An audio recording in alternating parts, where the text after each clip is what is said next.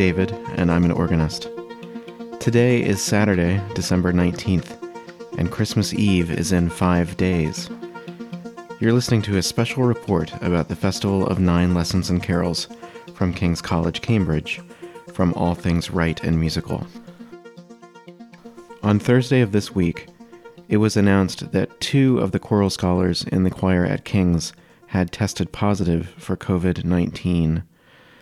The choral scholars are the adult singers who make up the altos, tenors, and basses in the choir.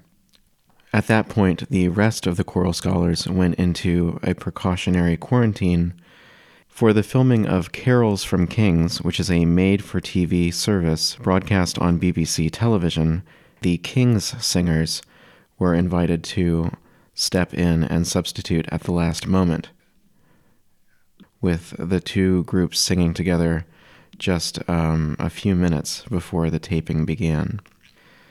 Yesterday, on Friday, it was announced that there will be a change to this year's Festival of Nine Lessons and Carols, the service that is broadcast annually live on the radio on Christmas Eve.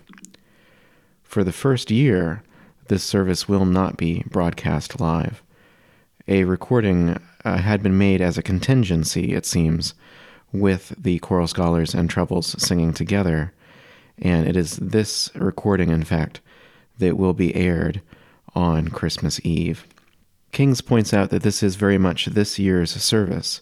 The voices that we will hear singing the carols and reading the lessons were all recorded this year, we were already prepared for a service to take place without a congregation. So the taping of this sort of uh, run through, as it were, will not actually sound any different from what a live Lessons and Carols would have sounded like. It simply will not be live. I think King's has taken a great deal of pride, and rightly so, in the fact that the service has continued every year since its inception on Christmas Eve. And famously, even during World War II, when the windows had to be removed from the chapel as a precaution. The service continued to be held there in that cold chapel and continued to be broadcast on the radio. In more recent years, the inside cover of the service booklet contained a page called Evacuation Routes and Procedures, which had a map of the building of Kings with the various doors labeled and a paragraph about what to do in the unlikely event of an emergency. When I reported about the music list earlier, I tried to convey a sense of gratitude that the service would be taking place at all, and I want to convey again a sense of gratitude. I remain grateful that the choir at King's had the foresight to record this service in advance and that we will be able to hear their recording made under this year's unusual uh, circumstances. There is no denying that the world faces a highly infectious disease that is affecting every country around the world.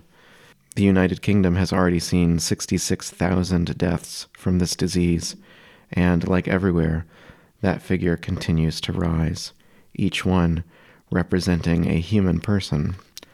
Or, in the words of Eric Milner White, they are remembered in the service as those who rejoice with us, but on another shore and in a greater light. So there is a question that I have about what this really means from a liturgical and musical perspective.